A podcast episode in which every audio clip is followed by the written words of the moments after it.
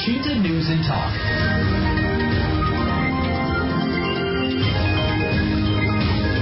Kepala Dinas Kesehatan Jawa Tengah mengatakan ketercapaian vaksin booster di Jawa Tengah sebesar 25,70 persen. Meskipun belum mencapai setengah penduduk Jawa Tengah yang memperoleh dosis ketiga, vaksin booster tahap kedua sudah dimulai pekan ini untuk wilayah Jawa Tengah. Vaksin dosis, ke dosis keempat atau booster tahap kedua ini pun masih ditujukan bagi tenaga kesehatan yang bertugas. Seberapa penting vaksin booster tahap kedua ini dan bagaimana evaluasi booster tahap pertama di Jawa Tengah? Kita akan jumpai subkoordinator surveillance imunisasi Dinas Kesehatan Provinsi Jawa Tengah, Dr. Atin Suesti.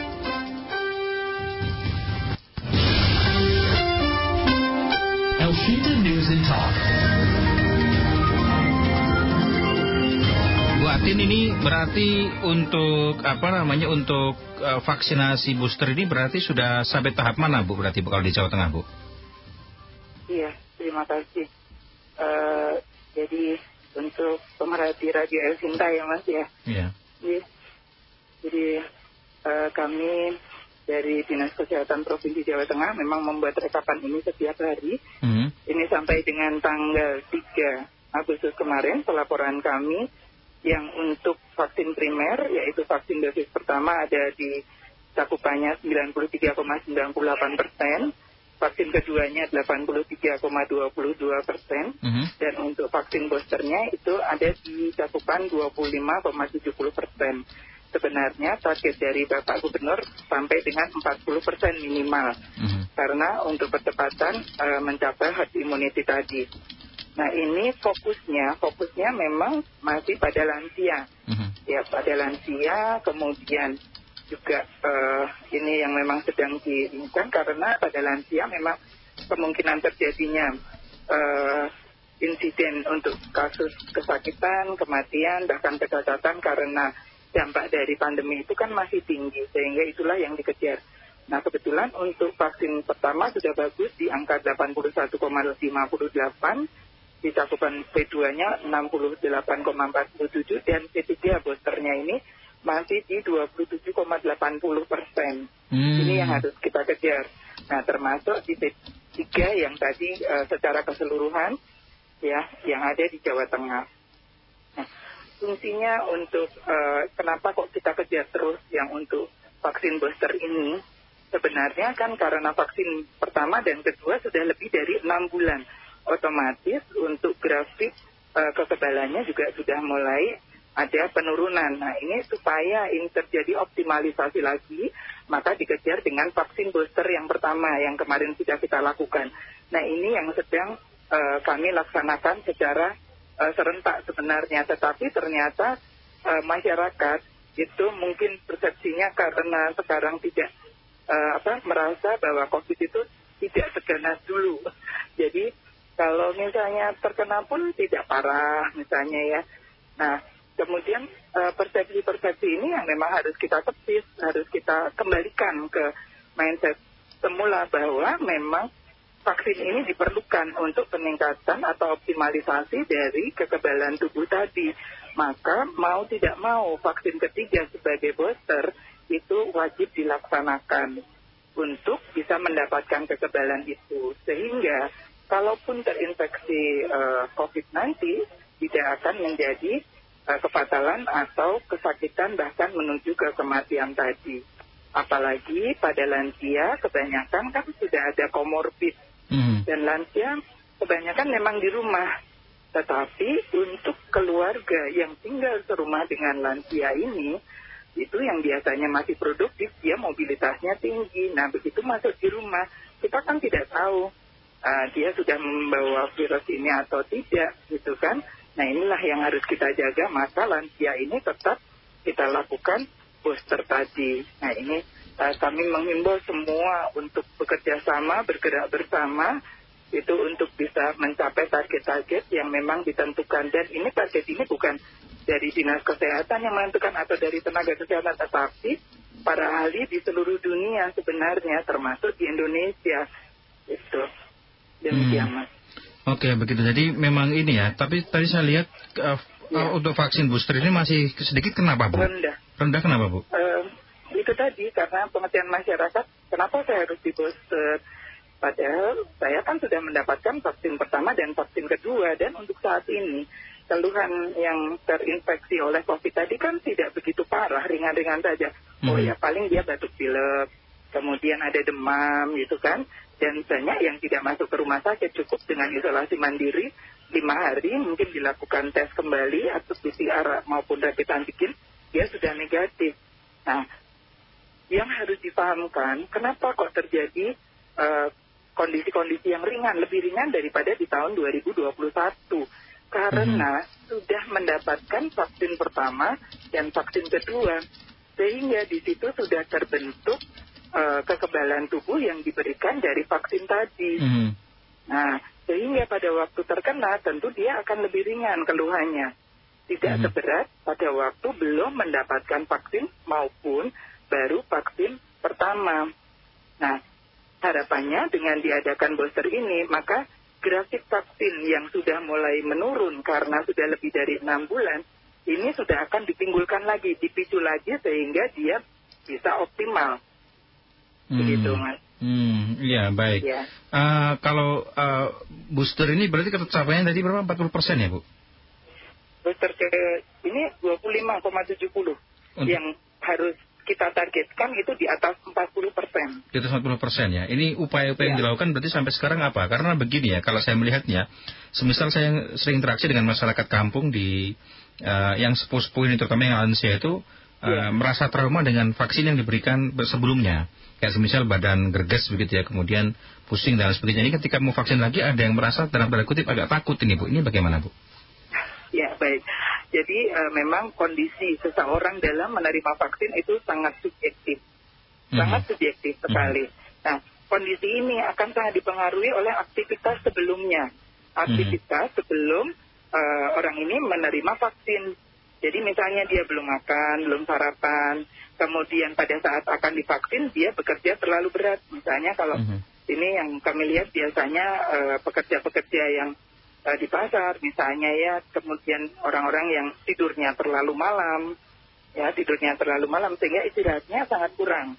Mhm. Kemudian lupa tidak sarapan, nah itu akan menimbulkan reaksi, tapi reaksi ini ringan, efek samping tadi Mhm. bisa pegel-pegel, bisa demam, gitu, bisa dengan eh, diberikan anti nyeri misalnya yang ringan saja, Mhm. paracetamol atau panadol misalnya itu sudah cukup. Itu bisa mengantisipasi eh, kondisi ini. Dan keluhan-keluhan ini yang tadi saya sampaikan biasanya mereka termakan oleh hoax Hmm. yang ada di medsos. Itu cepat sekali memang menyebar. Kami kan tidak bisa me- membendung hal ini. Nah, maka yang kami mohon dari pemirsa itu mensikapi semua berita yang ada di medsos itu dengan bijak demikian. Jadi eh, kita harus melihat karena apa yang disampaikan di dalam medsos itu sangat subjektif tadi kan satu orang dengan yang lainnya sebenarnya tidak sama Mhm. ya kondisi-kondisinya. Jelas kalau misalnya semalam mau ternyata begadang sampai jam 1, jam 2 baru bisa tidur. Kemudian pagi tidak biasa sarapan, oh Mhm. hanya mungkin minum kopi atau minum teh. Kemudian jam 8, jam 9 eh, divaksin, tentu akan ada keluhan. Karena setelah itu mungkin langsung bekerja lagi. Sarapan nanti sekitar jam 11, jam 1 misalnya makan siang kan itu. Mhm. Nah ini pasti akan membawa efek samping atau ada dampak dari itu. So, ditambah dengan tadi ada apa namanya sugesti ya, sugesti bahwa "Ah, nanti kalau divaksin aku begini begitu, Nah, seperti itu mas. Hmm, iya. Jadi ini uh, memang harus ada pendekatan edu- edukasi lebih banyak lagi ya Bu ke lapangan. Iya. Tapi kalau saya lihat sebenarnya bahkan dekat RT sekarang sudah mulai di- ini ya uh, apa namanya para petugas vaksin itu bahkan sampai ke tingkat RT itu Bu Iya. untuk masuk. Karena semuanya betul. Jadi kami sudah mempunyai data. Sebenarnya sudah mempunyai data by name, by address-nya. Mhm. Itu dari masing-masing RT RW yang masuk ke kelurahan. Dari kelurahan itu kami ambil masuk ke DKK. Jadi tiap kabupaten, kota itu di puskesmasnya masing-masing itu sudah mempunyai target. Oh misalnya dari kelurahan eh, Semarang, kelurahan Semarang Selatan Hmm. misalnya atau kecamatan Semarang Selatan. Itu dari berapa kelurahan itu berapa orang yang harus divaksin booster ya Hmm, itu hmm. ada termasuk per ininya jadi nakesnya berapa masyarakat umum berapa pelayan publik berapa itu itu sudah ada semuanya gitu. Jadi data-data itu sebenarnya di dalam uh, atau di data dinas kesehatan itu sudah ada. Jadi kalaupun nanti pemerintah itu akan memberikan vaksin, Mhm. mengalokasi itu sudah muncul sebenarnya. Nah, tapi ini yang menjadi kendala tadi bahwa tidak semua ini kan vaksin satu misalnya 93 persen, Mhm. Vaksin kedua hanya 83 persen sampai Iya. saat ini. Mhm. Karena pada saat akan vaksin kedua, maka orang-orang yang sudah mendapatkan vaksin pertama dulu di tahun 2021, ini ternyata karena merasa baik-baik saja, merasa ya dalam tanda kutip ya mas ya, itu dia akan bisa juga pergi ke luar Jawa atau luar daerah tempat dia bekerja sebelumnya. Nah inilah Hmm. yang harus eh, dikoordinasikan dengan tempat dia eh, lokasi yang sekarang ada di mana supaya mendapatkan vaksin yang kedua gitu. Sama juga nanti yang untuk vaksin booster. Vaksin pertama kedua ada di daerah Semarang atau di kota Semarang misalnya. Mhm. Tapi ternyata dia bekerjanya ada di Jakarta. Mhm. Maka baik KTP itu sebenarnya dia bisa booster di Jakarta, tetapi KTP-nya kan tetap KTP orang Semarang sehingga cakupannya tetap masuk yang ada di Jawa Tengah, terutama di kota Semarang. Seperti itu sebenarnya bisa dilacaknya dari situ, Mas. Oke baik. Kalau untuk Ya. target untuk booster kedua ini berarti bagaimana bu? Targetnya nggak kabarnya Ya. untuk nakes ya bu ya masih ya? Oke. Eh, kenapa kok memang ini ada kebijakan dari eh, kementerian itu sasaran pertama adalah nakes.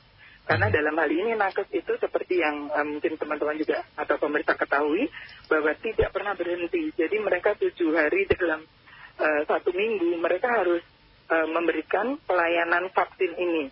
Meskipun ada eh, apa namanya jadi sesi pertama jam 7 sampai jam 2 nanti jam 2 sampai jam 8 malam misalnya itu mereka tetap wajib memberikan pelayanan seperti itu di semua tempat di pos-pos vaksin baik itu di puskesmasnya sendiri maupun di rumah sakit atau di sentra-sentra vaksin gitu. Mhm. Misalnya kalau di Semarang kan sentra vaksinnya itu ada di eh, Paragon misalnya yang dibuka oleh eh, UPT-nya Dinkes Prof itu ada di Paragon yang dilaksanakan oleh teman-teman BKIM itu Mhm. ada Mhm. jam misalnya jam 11 sampai dengan jam 3.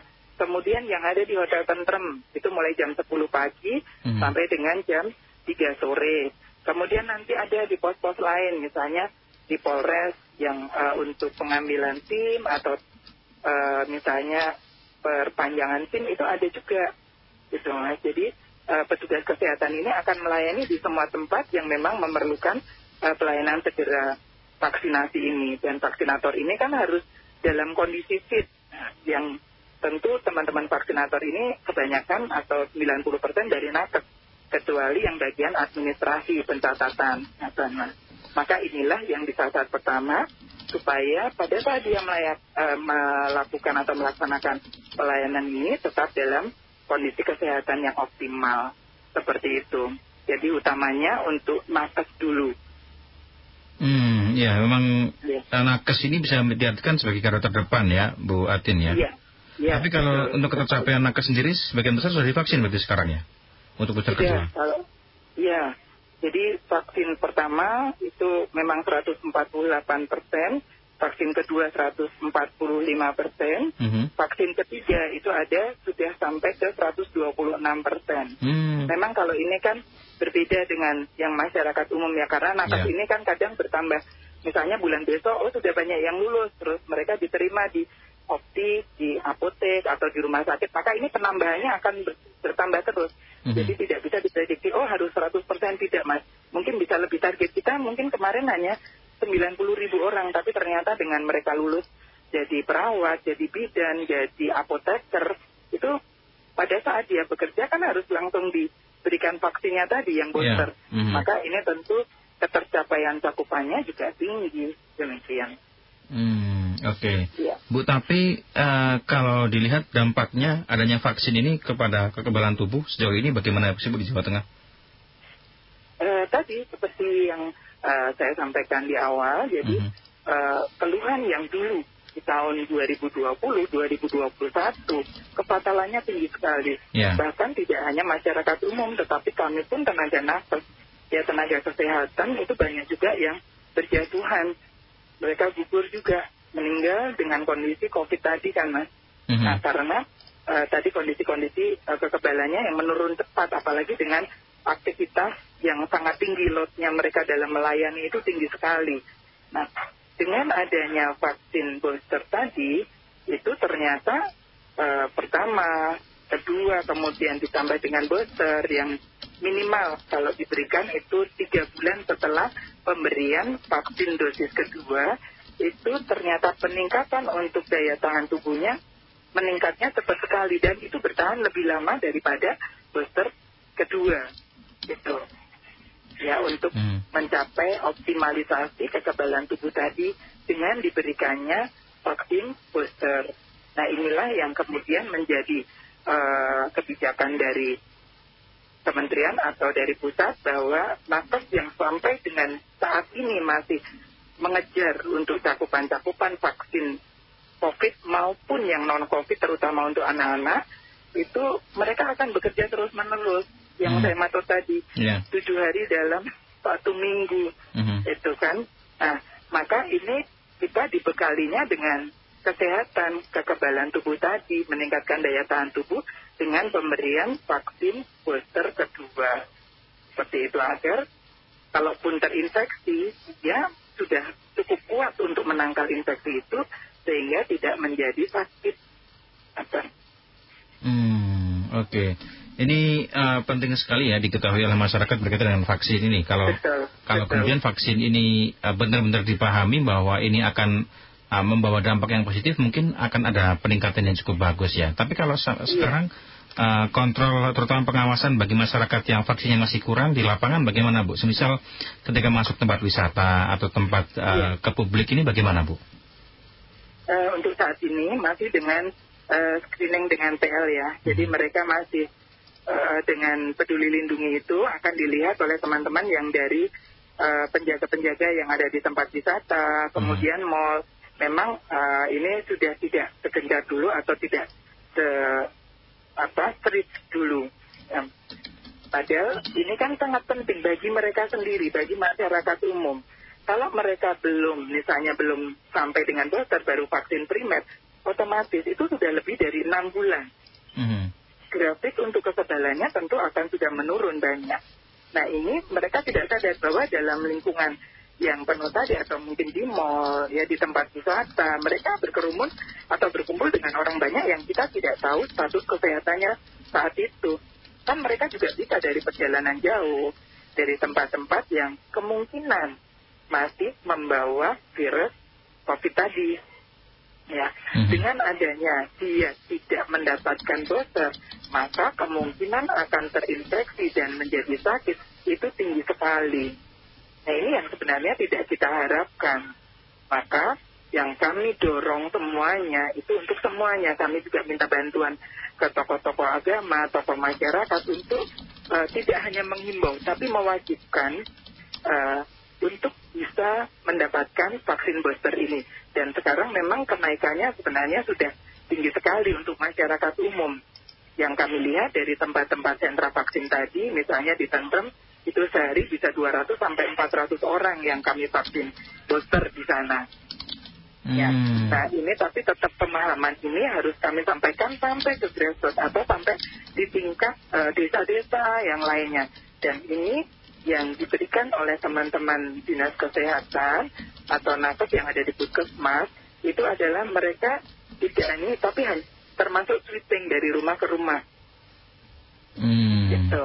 Ya, jadi pada saat sweeping saat ini kan baru eh, diluncurkan untuk imunisasi kejar dan bian pada Mhm. anak-anak usia eh, 5 9 bulan sampai 59 bulan. Jadi 0 sampai eh, 5 tahun. Pada saat teman-teman nakes ini berkunjung ke rumahnya, kemudian di sana kan ada banyak juga orang dewasanya. Pasti akan ditanya, Bapak, Ibu, Mas, Mbak, sudah vaksin belum? Vaksinnya sampai mana? Maka akan dilihat pada eh, apa namanya HP-nya masing-masing. Oh ya ternyata atau mereka akan diminta menunjukkan kartu vaksin yang sudah didapat, sertifikat vaksin itu. Nah, setelah ditunjukkan, oh ya ternyata sudah vaksin pertama, kedua, dan booster, maka ini akan diedukasi. Diedukasi bahwa anak-anak nanti juga eh, yang usia 6 sampai 11 tahun harus semuanya mendapatkan vaksin primer dosis 1 dan 2. Kalau orang tuanya ternyata ada lansia nenek di situ, oh ini kakek nenek usianya sudah sekian, nanti daripada sakit kalau mendapatkan booster ini lebih baik gak usah karena mereka nggak mau repot, maka juga akan diedukasi oleh teman-teman nakes ini. Nggak apa-apa, jadi eh, mereka selain membawa vaksin rutin juga membawa vaksin COVID yang nanti akan diberikan pada eh, yang usia di atas 18 tahun tadi, Mas. Baik. Seperti itu yang sudah Mhm. upaya-upaya yang kami lakukan. Ya. Baik, terima kasih ya Bu Atin sudah berbincang bersama El Sinta. Harapannya nanti bisa tercapai untuk dosis vaksinnya. Selamat siang Bu Atin. Iya, selamat siang, Mas. Demikian mendengar Subkoordinator Surveillance Imunisasi Dinas Kesehatan BPJS Jawa Tengah Dr. Atian Suhesti.